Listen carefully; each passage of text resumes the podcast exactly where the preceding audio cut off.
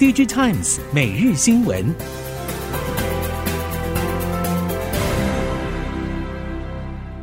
听众朋友您好，欢迎收听 DigiTimes 每日新闻，我是袁长杰，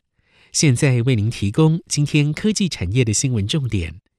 首先带您看到。中国双十一购物节之后，不少来自中国方面消息表示，今年双十一即使有特定的品牌如小米缴出了不错的销售表现，但整体买气还是处于低迷，显示中国消费市场并没有像供应链预估有明显回温。这对于 IC 设计业者来说，虽然说不上出乎意料，但还是难掩失望。目前还无法确定各应用客户的实际销售及库存变化，但如果买气一路从双十一冷到年底圣诞假期，终端客户肯定要再启动库存调节，对于第四季下旬以及第一季的后续拉货都相当不利。近日，台系 IC 设计业者针对上游晶圆代工的价格状况，开始有比较正向的说法。近日，市场也传出联电、世界先进、利基电等业者在明年第一季有机会调降牌价，来抢救低迷的稼动率。显见 IC 设计业者的感受确有其事。其中最大的因素是 IC 设计业者维持低库存水位的政策，尤其双十一等促销档期表现不妙的情况之下，IC 设计业者投片及备货策略肯定会更为保守。另外一方面，中系晶圆代工业者持续开出新产能，并且大胆的降低牌价，带来的竞争压力也越来越明显。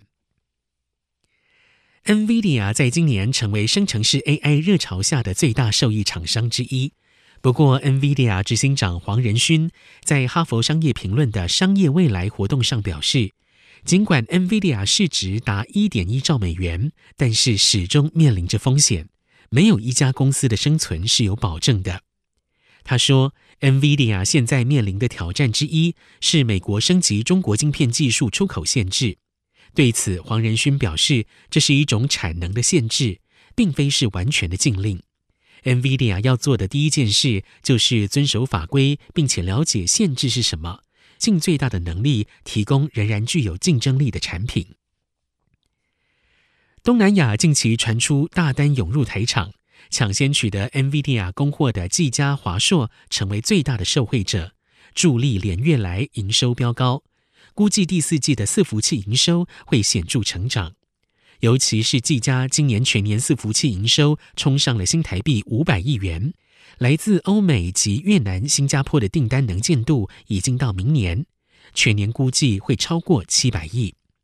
华硕也表示，近期在拿下越南、印度与新加坡的订单，金额都不小。另外，针对美所中禁令，华硕共同执行长许先月表示，华硕与 NVIDIA 都会依法做生意。今年中国年末传统旺季的双十一促销期间，没有传出正面捷报，各大电商龙头最终也没有公布实际的交易总金额，只对外表示订单量成长。根据 DG Times 内部推估，消费电子产业估计明年也只会比今年略微反弹，但也不容易达到2022年的水准。疫情红利期间，如 PC、NB 的销售热度，就算是目前有 AI PC 概念逐步的成型，但是实际的出货表现还有待观察。熟悉基础元件人士也表示，可能还是要等到明年中之后，才有机会有比较明显的需求回温。中芯国际身为中国晶圆代工龙头，在第三季财报法说会上展望半导体景气仍处于底部，对于整体产业行情的态度是谨慎保守，认为复苏周期可能会进一步拉长。中芯联合执行长赵海军表示，尽管目前看到市场已经趋于稳定，但是明年的基本盘还是没有看到大幅成长的动能与亮点。最终还是取决于全球经济何时大复苏。不过，在全球各大半导体业者因为不景气而缩手资本支出之际，中芯逆势上修今年的资本支出高达七十五亿美元规模，暗示第四季的资本支出将高达二十四亿美元。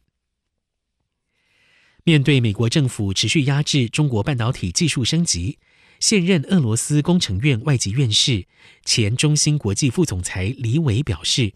除了通讯 AI 等少数领域需要用到两纳米晶片，二十八纳米已经可以满足中国大部分民用市场及军工市场需求。他认为，中国与其投入巨额资金突破两纳米技术体系，或许更应该考虑优先发展二十到九十纳米晶片制造本土化。针对中国半导体产业发展的挑战，李伟表示，中国不只缺乏自主核心关键技术、高阶人才团队，也缺乏长期发展的动力和规划。至于中国的太阳能产业，根据调研机构 Wood Mackenzie 分析，今年中国境内太阳能投资超过了一千三百亿美元。今年到二零二六年，中国拥有全球八成以上细料、细晶圆、电池及模组产能。估计到了明年，上述各环节都有一千 gigawas 的年产能规模，大约可以满足全球十年的需求。而在地缘政治发展之下，美国、日本都积极与台系厂商洽谈合作。但是业者表示，客户虽然有降低过度依赖的意识，但总以中国的低价作为议价标准，这是目前与新伙伴难以真正落实合作的困难点。接下来看到东南亚手机市场，最新调查报告显示，随着宏观经济趋稳，OEM 厂相继推出新品，以及 OEM 厂商与平台积极促销，带动了东南亚整体手机市场出货回稳。根据 Counterpoint Research 报告指出，第三季东南亚手机市场出货季增百分之三，与去年同期相比年减百分之二。前五大品牌为三星、小米、OPPO、vivo 以及 Realme。另外，消费者在中低阶手机更迭周期加快，如中国传音旗下子品牌 Techno、Infinix 都在东南亚市场大有斩获，而苹果则是少数出货成长的大厂之一。显示器与半导体产业正在强化合作，建立亲密关系，瞄准 XR 装置商机。三星显示器宣布斥资三百九十一亿韩元，向母公司三星电子购买相关技术的非专属授权，用来开发与制造 OLEDOS，也就是将 OLED 沉积在细晶圆上的技术。南韩业界表示，如果三星显示器可以善用三星的半导体制造技术，成功量产 OLEDOS 面板，等于半导体与面板两大事业一同创造了更大的纵效与商机。三星的目标是推出 XR 装置，也渴望借此合作来获得更稳定的面板供应。在台湾，车用零组件产销与出口、售后服务市场 AM 占了多数。尤其近年，随着疫情、经济不景气，以及美国最大汽车保险公司 State Farm 重新纳入 AM 零组件作为保险赔付项目等环境的推动之下，全球 AM 零组件需求高涨。其中，台系业者生产与销售表现更是强势拉抬了整体的产业发展。